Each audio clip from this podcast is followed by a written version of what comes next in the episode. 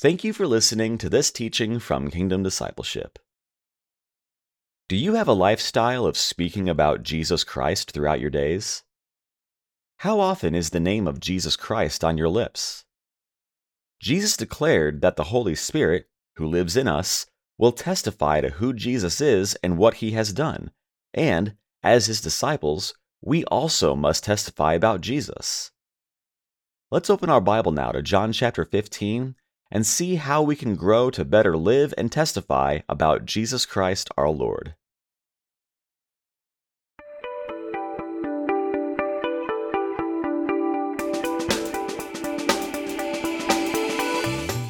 Well, good morning and welcome to another teaching. It's a Wednesday morning here in Texas, and uh, hopefully, y'all are loving on Jesus, spending time with Jesus. That's the the meaning of life. It's why we do what we do. Um, is to to to come to know Jesus as our Lord and Savior for the forgiveness of our sins and the salvation of our soul. And then to spend the rest of our lives growing in our relationship with him growing to know him right? Not just know about him but growing to know him and walk with him and fellowship with him growing in our relationship with him. Um, that's the meaning of, of why we live so today we're going to continue and uh, finish up john 15 we're going to do verses 20 to 27 it's just just been good. This entire chapter of John 15, uh, every word is in red. It's uh, they're all the words of Jesus, and it's just as I said the last few times, it's it's it's really remarkable that Jesus is, you know, he's around 10, 12 hours from being crucified. He knows what's coming. He knows that he's going to to take on the sin of the world. He knows that he's going to experience some type of fracture in his relationship with the Father. Um, you remember when he's hanging on the cross and he says, My God, my God, why have you forsaken me? Um, so he feels forsaken. He feels that his relationship with the Father is, is not the same. Again, he feels some sort of fracture clearly. Um, and, and Jesus, when speaking to the Father, speaking to God, always says, My Father, my Father, my Father and yet here, when hanging on the cross, he says, "My God, my God, why have you forsaken me?" And it's a, uh, you know, he's about to be tortured to within, you know, an inch of his life. He's going to have a crown of thorns pressed down into his skull.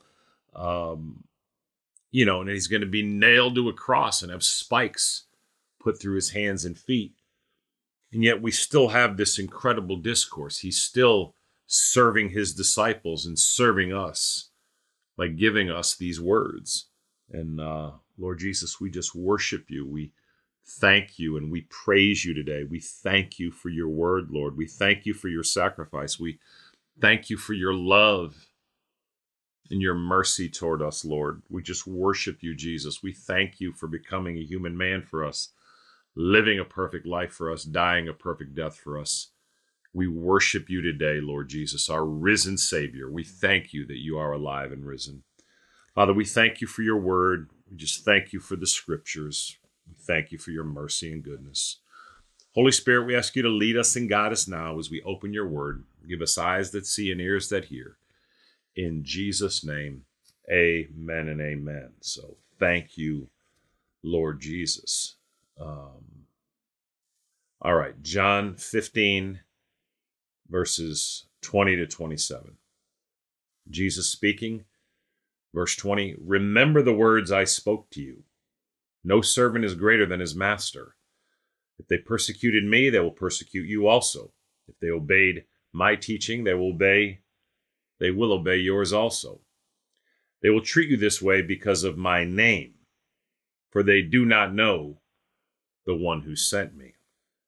If I had not come and spoken to them, they would not be guilty of sin. Now, however, they have no excuse for their sin. He who hates me hates my Father as well.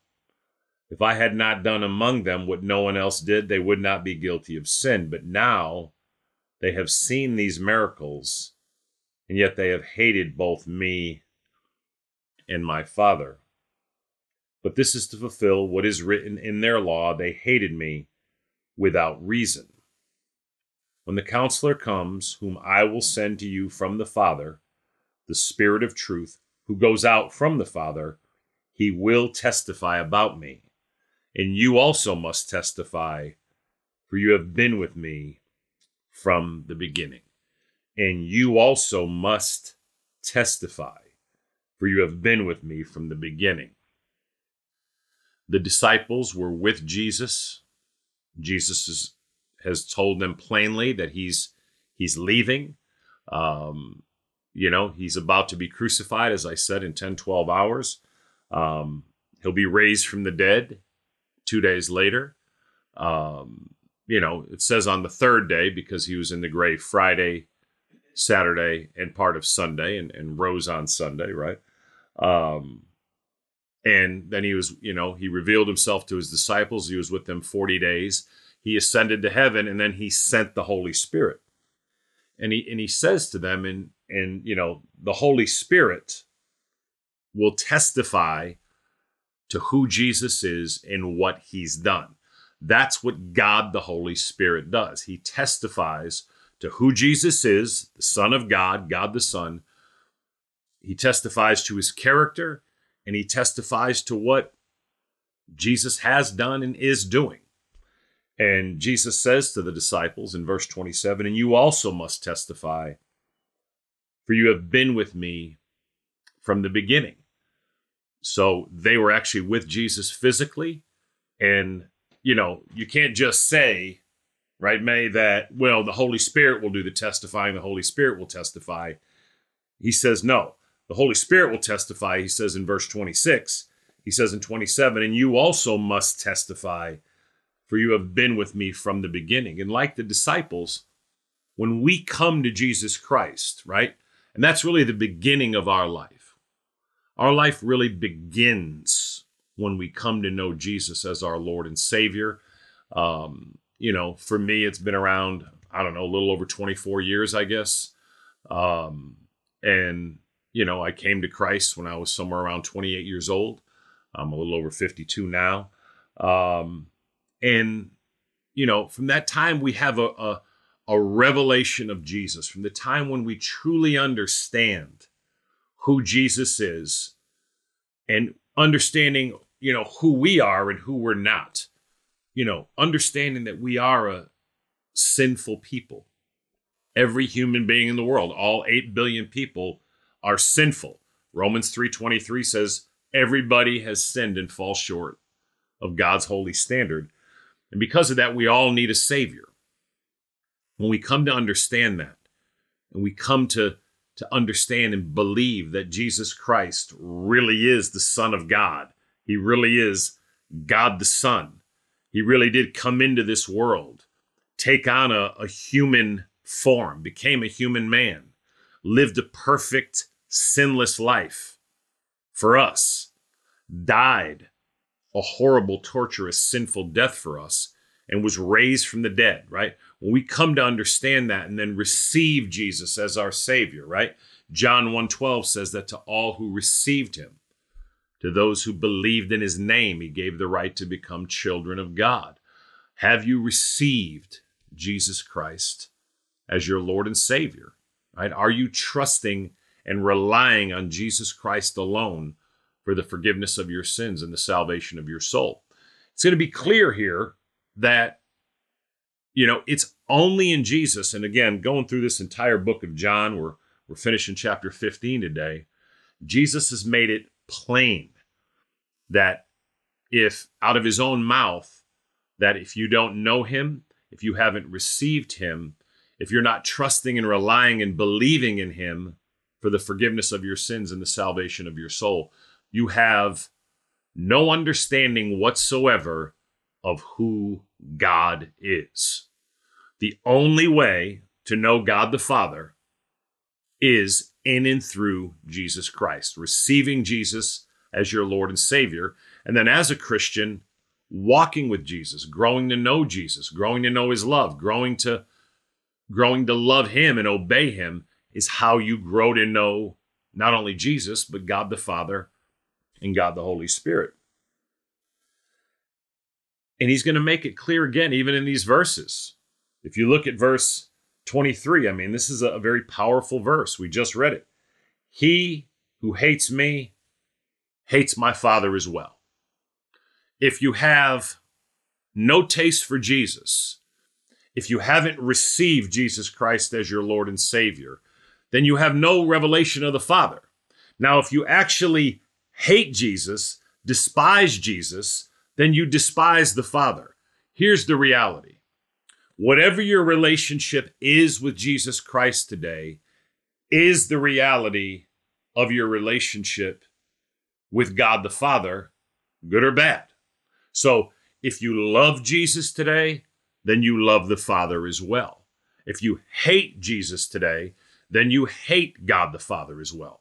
The point is, all 8 billion people in the world need to need to come to grips with who Jesus is.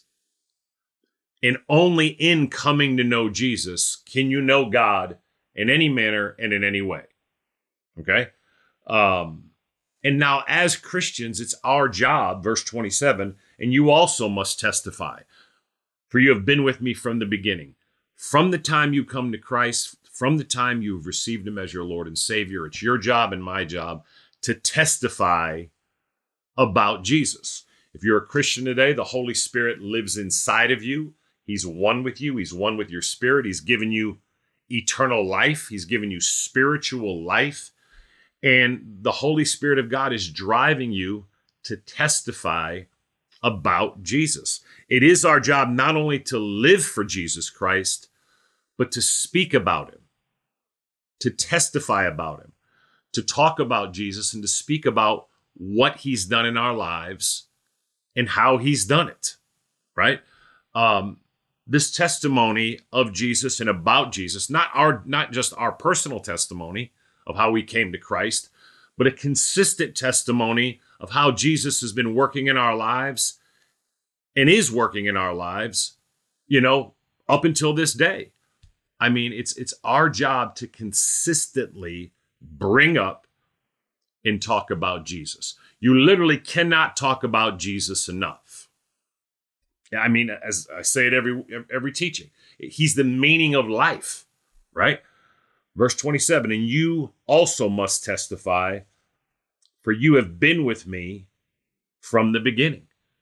In verse 26, he says, When the counselor comes, whom I will send to you from the Father, the Spirit of truth who goes out from the Father, he will testify about me. 27, and you also must testify, for you have been with me from the beginning. So the Spirit of God who lives in you, as a as a genuine Christian believer today is driving you to testify about Jesus. Now, most of us as Christians and none of us do this as we ought to do it, but we we we consistently resist the Holy Spirit as believers in Jesus Christ, as Christians and those part of the church.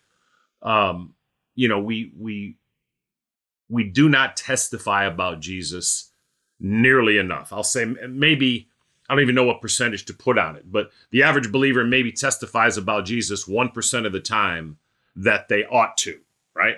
And again, just throwing out numbers here. Let's say that the, the name of Jesus ought to be on your lips, you know what, consistently on a daily basis, right? Um, at some point during the day, you ought to be talking about Jesus, encouraging others in Jesus. And, you know, for the average Christian, you know, they may they may do that maybe, you know, once a week, once a once a month, you know. So it it needs to become a habit of ours as believers of testifying about Jesus, just simply talking about Jesus, encouraging others in Jesus. Revelation 12, 11, right? Stephen says they they overcame, these believers overcame by the blood of the Lamb and the word of their testimony, right? It's always Jesus first. We always any overcoming we do is always by Jesus first, by the blood of the Lamb. But it also says by the word of their testimony, which is testifying to what Jesus has done in your life, beginning at salvation, but consistently what he's doing in your life every day by the blood of the Lamb and the word of their testimony. Just consistently talking about and testifying to what Jesus has done in all the different aspects of your life and all the different circumstances of your life and how he did it. Right? And uh, I mean, it's just the privilege of our lives and it's our responsibility to cooperate with the Holy Spirit. You notice he says in verse 26, He, the Holy Spirit, will testify about me. And he says, and you also must testify. So we can't just say, well, Jesus said in verse 26, the Holy Spirit's going to do all the testifying. I don't have to do anything. no. He will testify about me, verse 26, verse 27. And you also must testify, for you have been with me from the beginning. Father, I ask you to help us. Holy Spirit, I ask you to convict us that we would have a lifestyle, an increasing lifestyle of more and more just testifying to Jesus, talking about Jesus, thinking about Jesus more and more, just in every aspect of our lives. Help us, Father. Thank you, Lord. Thank you, Lord. Well, I I got rolling on those last couple of verses first, so I might as well finish verse 26. He says, When the counselor comes, and it's interesting because he says he'll come out from the Father, he'll proceed from the Father, right? But Jesus will send him. Now, now again, look at these, these words in verse 26. When the counselor comes, whom I will send to you from the Father. So again, when you slowly read and think about the words of Jesus, just think of the magnitude of these words. He's talking about God the Holy Spirit. Remember, we have a triune God, one God, but represented in three distinct individual persons three separate beings, right? All God God the Father, God the Son, and God the Holy Spirit. In verse 26, one of those unique verses that represents every aspect of the Trinity in the one verse, right? Um, when the counselor comes, the Holy Spirit, whom I will send to you from the Father. So you notice Jesus said, I will send. Again, unless the speaker is God, what is he even saying? Right? He just said that I will send God the Holy Spirit from the Father. So it's clear, it couldn't be more obvious that he himself has to be God. Because how could he send or command God the Holy Spirit if he himself is not God? That makes sense? when the counselor comes, whom I will send to you from the Father, the Spirit of truth who goes out from the Father. So you see this cooperation in the Trinity. Again, it's incredible. You see the sending of the Holy Spirit is a cooperation of God the Son, Jesus, and of God the Father. It's look at that. Whom the when the counselor comes, whom I will send to you from the Father, the Spirit of truth, who goes out from the Father, he will testify about me. So again, you see the the Holy Spirit being sent, and the Holy Spirit's been in the world now since Jesus ascended, right? You remember in Acts 1, he ascended, and Acts 2, he clearly sends the Holy Spirit. And and he's been here for, you know, 2,000 years now, coming up on 2,000 years. It's God the Holy Spirit that lives in us as believers and consistently is pointing us to Jesus. And you remember, Jesus said, When you've seen me, he said it in remember chapter 14, Philip, when you've seen me, you've seen the Father, right? So the Holy Spirit is consistently pointing us to Jesus, right?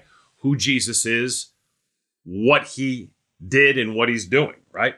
And clearly what he said. Right? All right. Wow. Man, thank you, Lord Jesus. Um, wow. All right. So, verse 20. Remember the words I spoke to you. Do you have a do you have a habit of remembering the words Jesus spoke to you? He says here in verse 20, remember the words I spoke to you. There's no greater value in your life than remembering the words that Jesus has spoken, right, Corinne? Do you all have a lifestyle? Do I have a lifestyle? Right? Um, in the Bible study we do here, there's so many, uh, you know, there's a lot of them now. um, you know, some of the guys, but but mostly it's the the young women that are just uh, that are just getting zealous to just, just they want to read the Word of God. They want to be accountable. And I, you know, I got a few of the guys that are doing it. Good job, Aaron. Good job, Gabe. But we need more of the guys, right, Benny? We need more y'all to be really stepping up, Cash, and just studying the Word of God. I mean, I, I can't even remember all the girls' names that are doing it. Um, you know, our Bible study has, you know, it's got all people of all ages, but I mean, I don't know. I guess it can go from 14 to, you know, whatever, 60. But, um, um, but yeah, I mean, remember the words I spoke to you. Nothing more important than that, right, Becky? Do you have a lifestyle of remembering the word of God? You can't remember what Jesus said if you're not spending time in his word. And so he exhorts the disciples remember the words I spoke to you. He's going to say them again. He said it in chapter 13. No servant is greater than his master. And now he's going to see what he's talking about here. What is he saying? No servant is greater than his master. If they persecuted me, they will persecute you also. If they obeyed my teaching, they will obey yours also. Now, what's, what's ironic is in verse 21, he says, They will treat you this way because of my name, for they do not know the one who sent me. They didn't really obey the teaching. They didn't, the vast majority of people, certainly the religious leaders, um, for the most part, a few of them did, they did not obey the teaching of Jesus. They should have. And so Jesus is saying basically that, you know, don't be surprised when people don't want to hear what you have to say, don't obey what you have to say, because a servant is not greater to his master, right? Jesus is basically saying if they didn't listen to me and, and I'm the master, you know, they're not going to listen to you very well either, right? And, and I'll tell you, anyone that's been in Christian leadership, anyone who's had a heart to just share Christ and teach about Christ and get the word of Christ out there, get the gospel out there, try to make disciples. I mean, I mean, it's, uh, you know, yeah. I, I mean, the, the majority, the vast majority of people, they don't want it. I mean, being a disciple of Jesus Christ is hard. Becoming a Christian right? Being forgiven of your sin, right?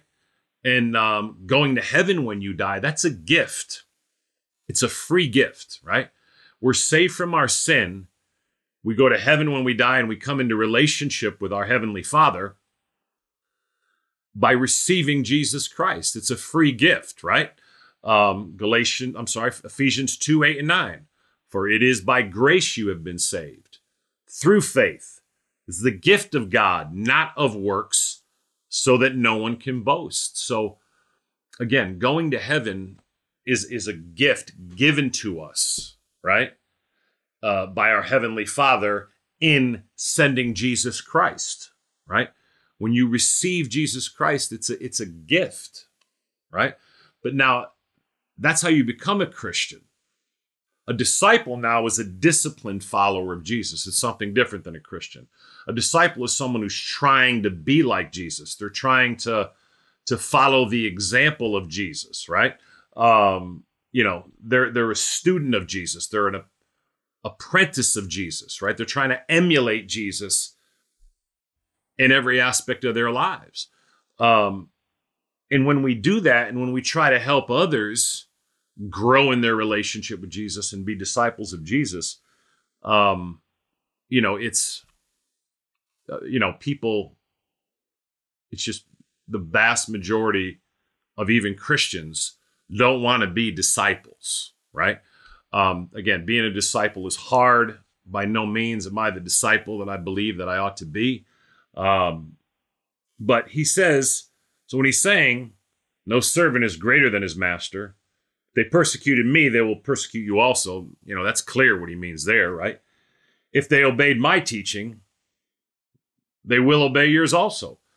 And basically, what he's saying is they really didn't obey my teaching that well, so we ought not be surprised, um, you know, when our teaching really isn't obeyed that well. Now, now, hear me when I say this just because someone listens to this teaching, right? Or someone goes to a church, or you and I go to church and we listen to a, a pastor speak, That's not obeying the teaching of the word of God, right?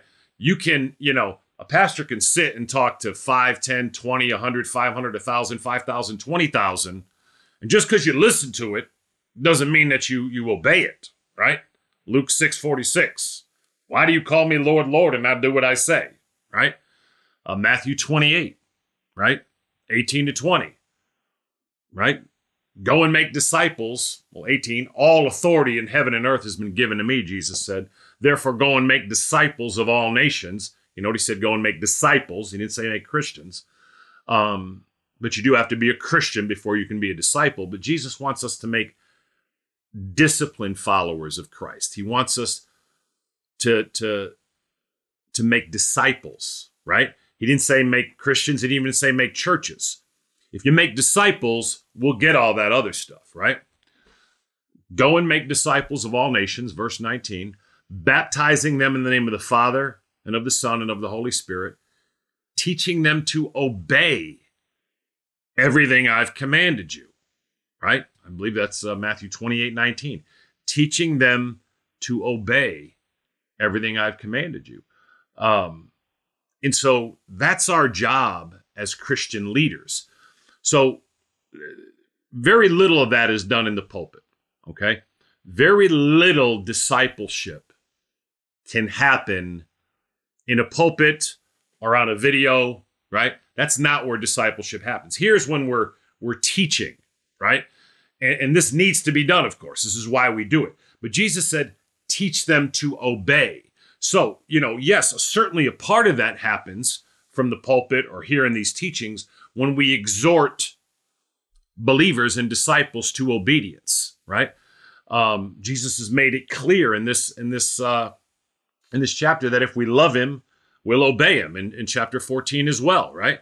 Really, we show our love to Jesus by by obeying Him. Um, and again, this has nothing to do with our salvation, right? We're saved by what Christ has done. But it's our job as ministers and as Christian leaders to uh, to teach people to obey the Word of God, to obey the Scriptures, to grow to be more and more like Jesus. And again, everyone listens nicely, right? Really at church, but that's not that's not the you know, that's not how we tell if there's if someone is obeying us, right? That's why we have accountability. That's why we have discipleship, right? And again, some of that is is listening to a good solid Bible-based message, right? That drives home the importance of obedience. Again, if if if you're in a church and you're you're never hearing about the necessity of obedience, again, the necessity of you to to live your life for Christ, then you want to go somewhere else. All right. Um, obviously, we, we need to understand the grace of God for our salvation. We need to understand that we're saved by grace alone, through faith alone, in Christ alone. There's nothing we do. Our obedience doesn't help save us. But really, the entire Bible, right? The meaning of the scriptures is to first believe in Christ and then to spend our lives growing, growing to obey Him, right? So you ought to consistently be hearing about the necessity to live for Christ, to love for Christ, to give for Christ, to forgive for Christ, right? You ought, you ought to consistently be hearing that at church. And if you're not, then you need to go somewhere else, right? We do live in a culture where less and less, you know, ministers are less and less willing to, to really just plainly teach the word of God, right? We just, you know, we just quoted Matthew 28 19, the words of Jesus himself, right? Go and make disciples of all nations, baptize them in the name of the Father, Son, Holy Spirit, teaching them to obey, right?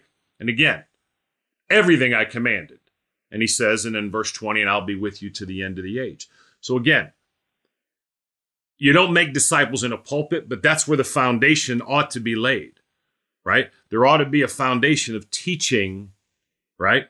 God's people that they need to have a lifestyle of obeying the word of God and repenting when, when they fall short, right? It ought to be a consistent aspect of really every aspect of our teaching. Um, and again, for those who don't understand this, This has nothing to do with salvation. Salvation is the beginning.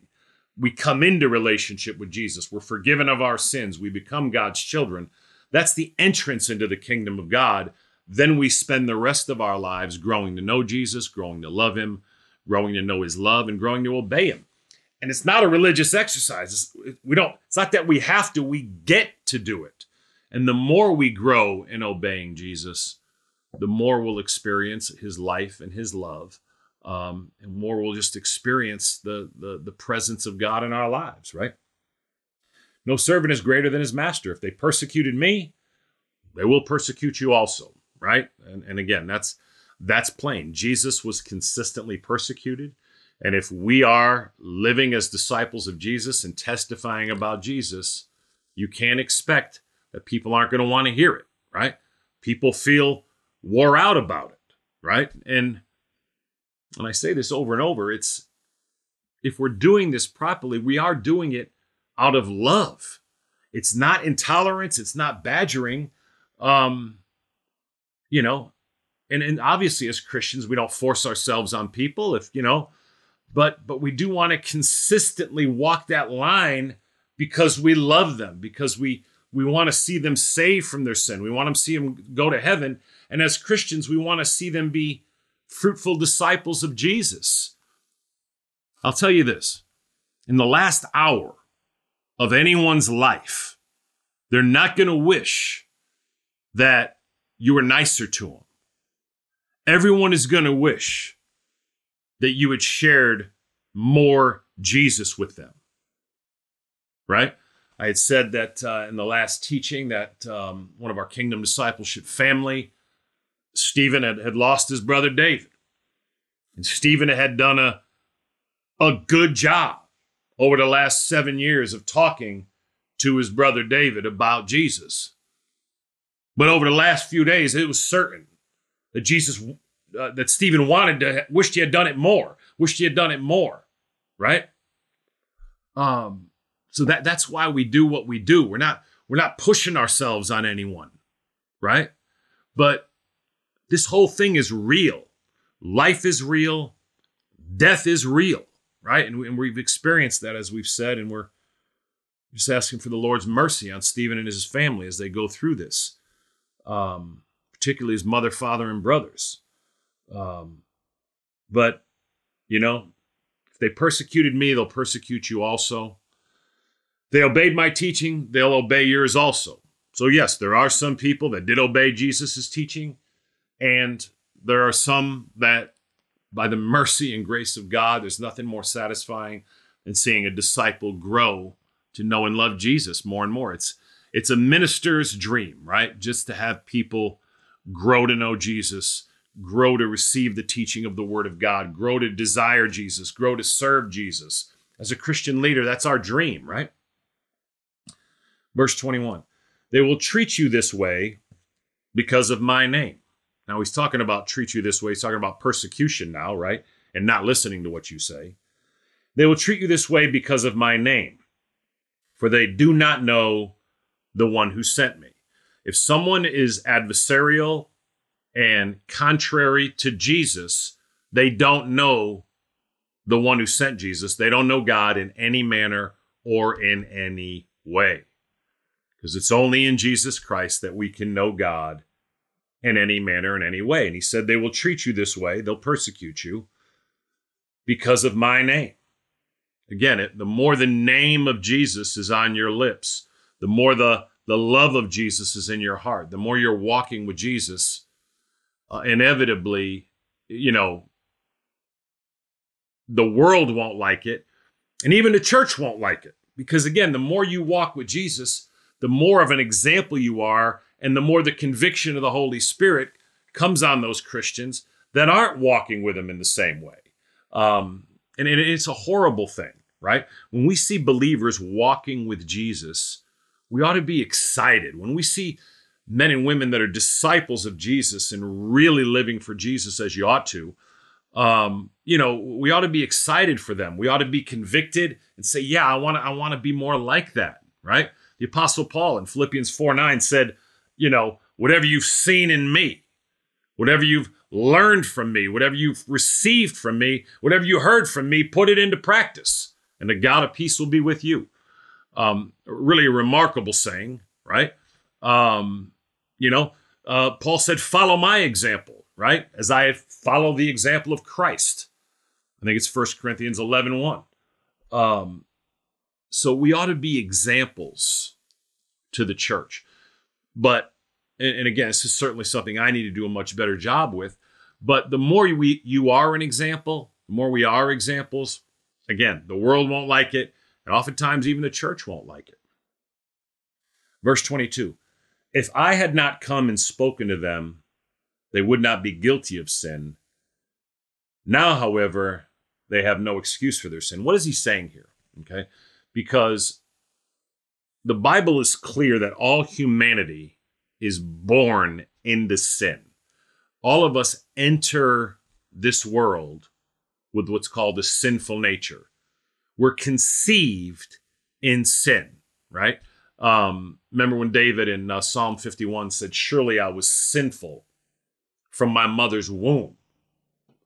I've often told the stories of my my one year old twin daughters, right, Kristen and Lauren, and how you know, and how you could just see the sinful nature in them at one year old, right? I get them the same toy, identical toy. They're twins.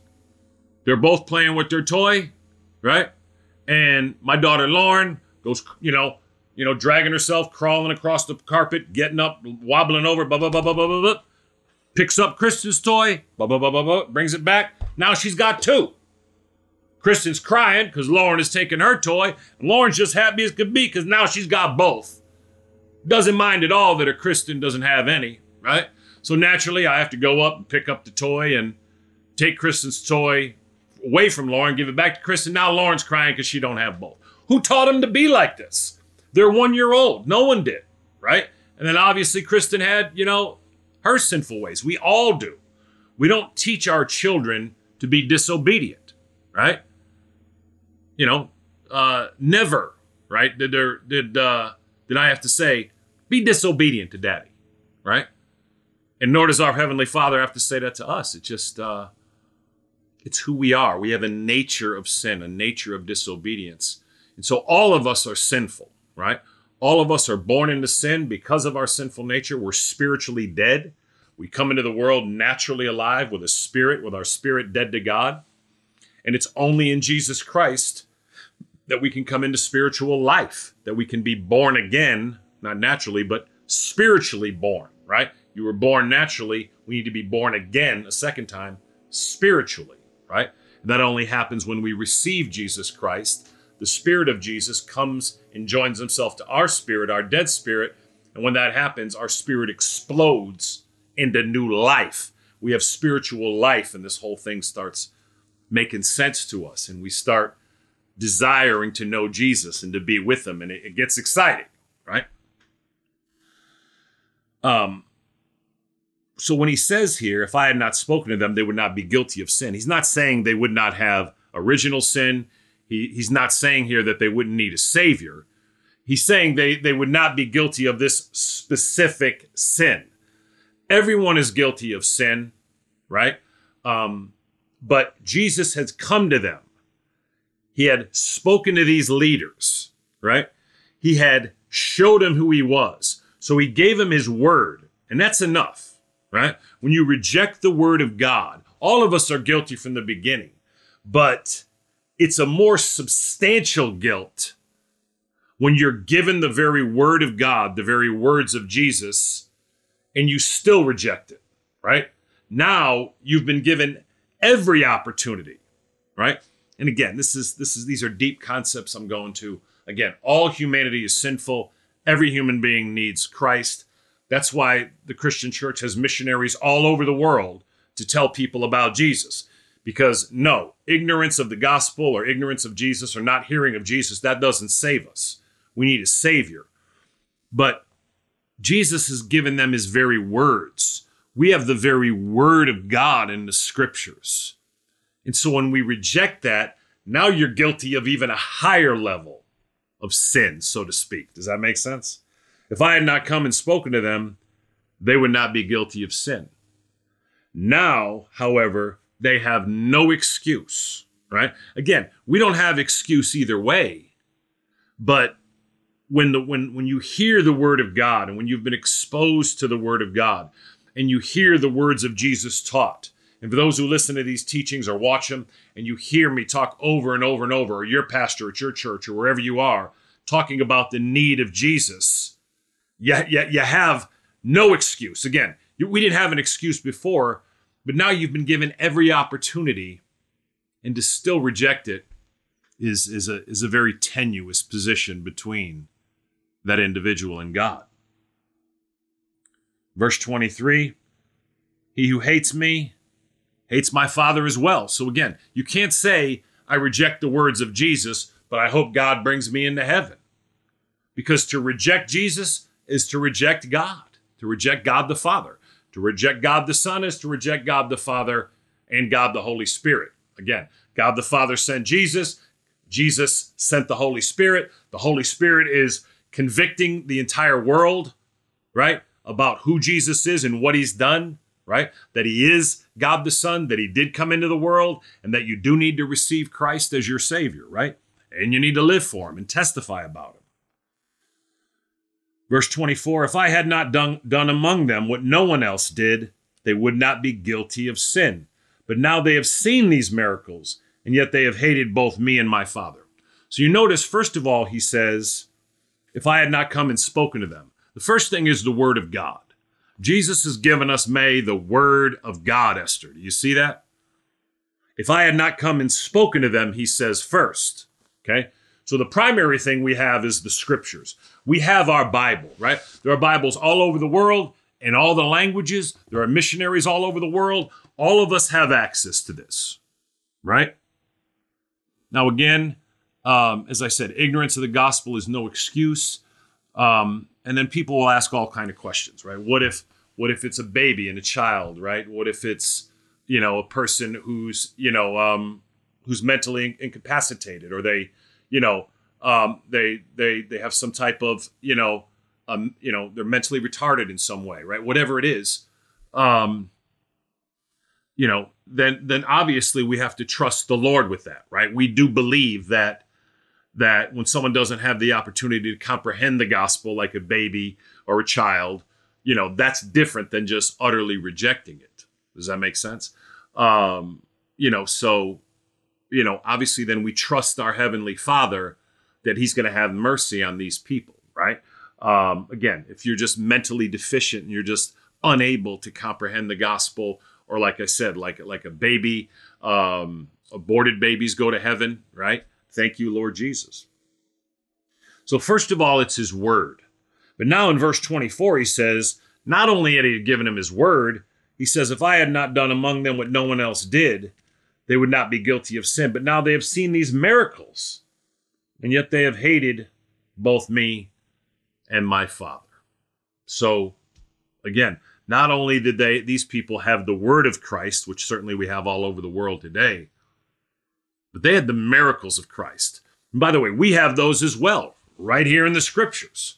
They saw the miracles, we read about the miracles. When you read the words of Christ, telling you who he is the Messiah, the Son of God, God the Son. And then when you see the miracles he did, all of that ought to drive us and humble us before Christ and simply acknowledge, Lord Jesus, I know I'm a sinful person. I know I cannot save myself, Lord. I'm hopeless, I'm desperate, but I believe you are the Son of God I believe you came and lived a perfect life for me, died a horrible death for me, and I believe you're alive and risen. And I call on you now, Lord, and I ask you, I humble myself and ask you to be the Lord of my life, to save me from my sin, to bring me to heaven when I die. Lord Jesus, I place all my faith and hope and confidence and trust in you alone to save me and to be my everlasting Lord and God. That's how you become a Christian. Romans 10:13 says everyone who calls on the name of the Lord will be saved. Understand, it's not the words that save you, it's Christ that saves us. But it's our words that we can communicate to Jesus the sincerity and the genuineness of our heart and our understanding our need of him and our desperation for him. So again, if you're not sure that you're you're saved today, if you're not sure that you receive Christ as your savior, John 1:12 says that to all who received him, to those who believed in his name, he gave the right to become children of God. Go ahead and back up the tape and, you know, again, use the words that I use, but but keep in mind that the Lord is concerned with the genuineness and the sincerity of your heart. Mm. In verse 25, but this is to fulfill what is written in their law. They hated me without reason, right? And it's just not reasonable, okay? There is no reason to dislike Jesus. There's no reason to not love Jesus. And he's quoting here, I believe it's like Psalm, is it Psalm 69, maybe verse 5 or something around there? Um, but he's quoting the scriptures here. They hated me without reason. Um, Psalm 69, 4. Okay. Um, they hated me without reason, right? It, there's there is no reason, there's no rational reason to not love Jesus, to not receive Jesus. Give your life for him today. And if you're a Christian, let's just repent of the areas of our life where we're not living for Christ and begin to live for him and testify for him a little bit more and more each day. Mm. And then we already did 26 and 27. When the counselor comes, whom I will send to you from the Father, the Spirit of truth, who goes out from the Father, he will testify about me. And you also must testify, for you have been with me from the beginning. Father, we love you and we bless you and we thank you. We thank you for your word.